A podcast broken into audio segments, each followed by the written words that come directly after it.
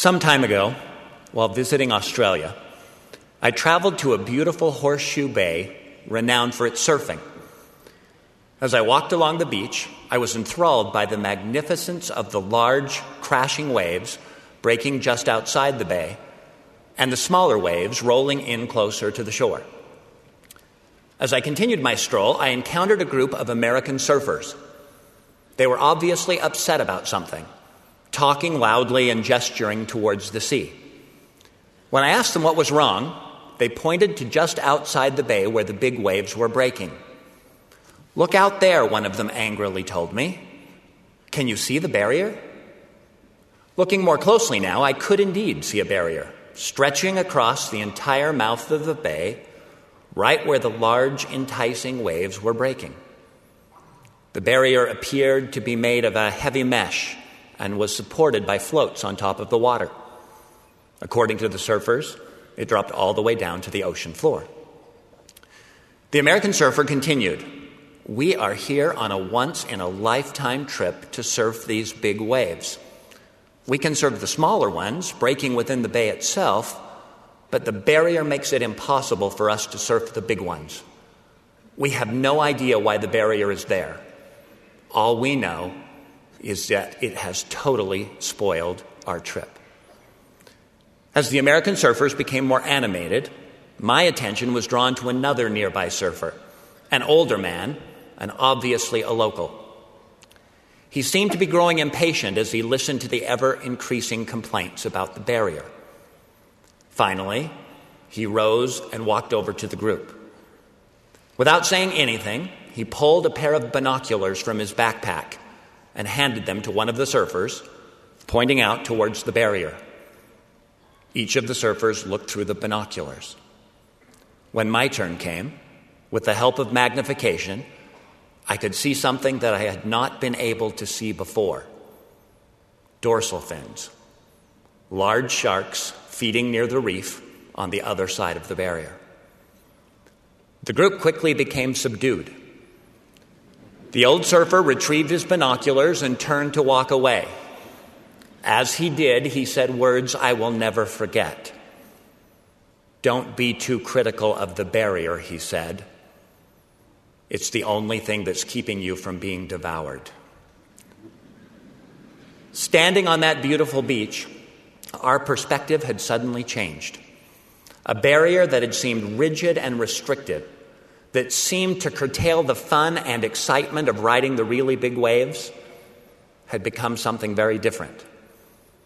With our new understanding of the danger that lurked just below the surface, the barrier now offered protection, safety, and peace.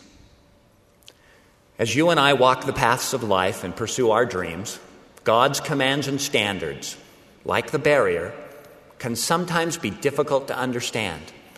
They may appear rigid and unyielding, blocking a path that looks fun and exciting and that is being followed by so many others. As the Apostle Paul described, we see through a glass darkly with such a limited perspective that we often cannot comprehend the great dangers hidden just below the surface. But he who comprehends all things know exactly where those dangers lie. He gives us divine direction through his commands and loving guidance so that he may so that we may avoid the dangers so that we may set a course in our lives that is protected from spiritual predators and the gaping jaws of sin. We show our love for God and our faith in Him by doing our very best every day to follow the course that He has laid out for us and by keeping the commandments that He has given to us. We especially manifest that faith and love in situations where we don't fully understand the reason for God's command or the particular path He is telling us to take.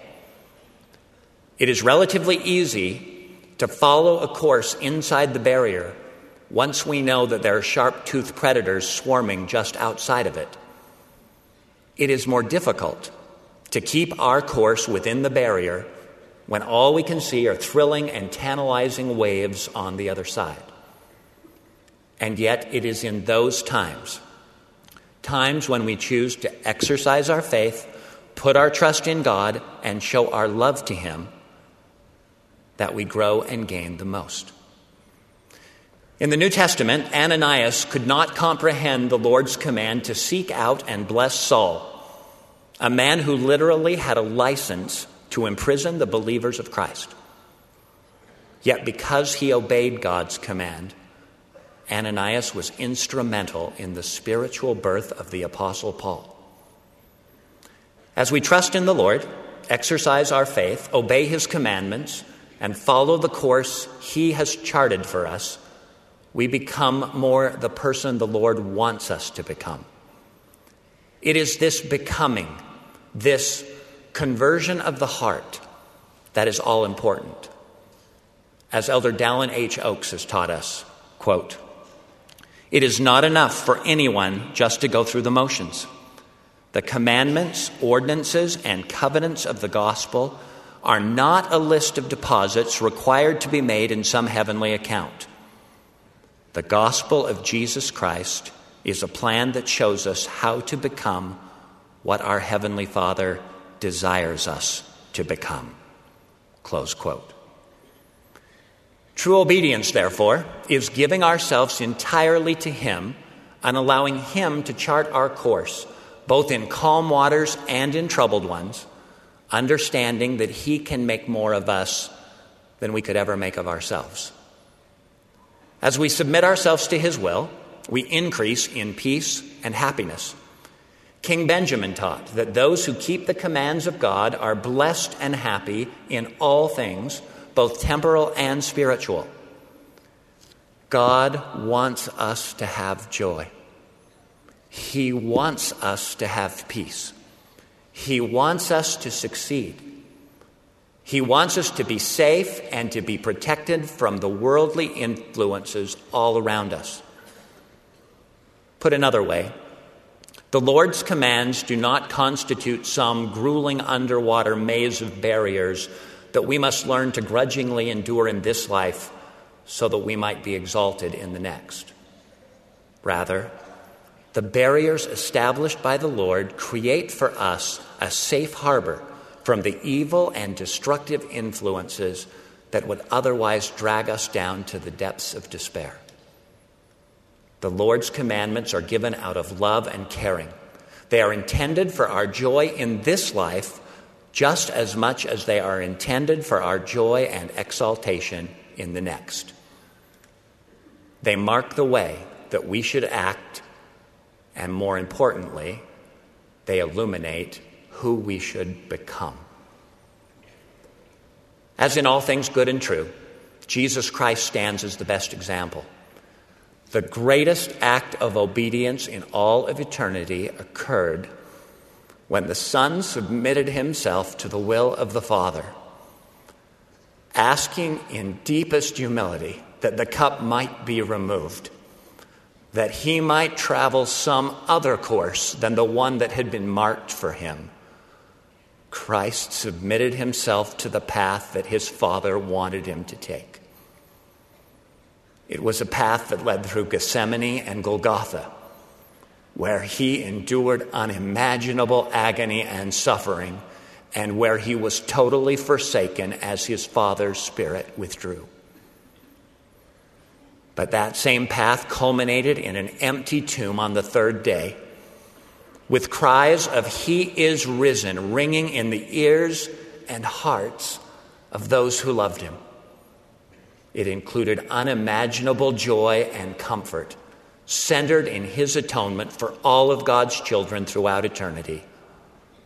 By allowing His will to be swallowed up by the Father's, Christ gave us the prospect of eternal peace, eternal joy and eternal life.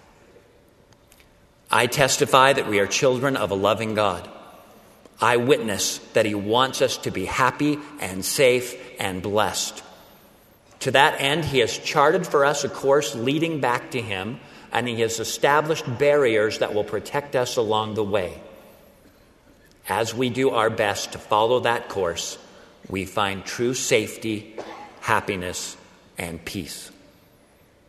And as we submit to His will, we become what He wants us to become. In the name of Jesus Christ, amen.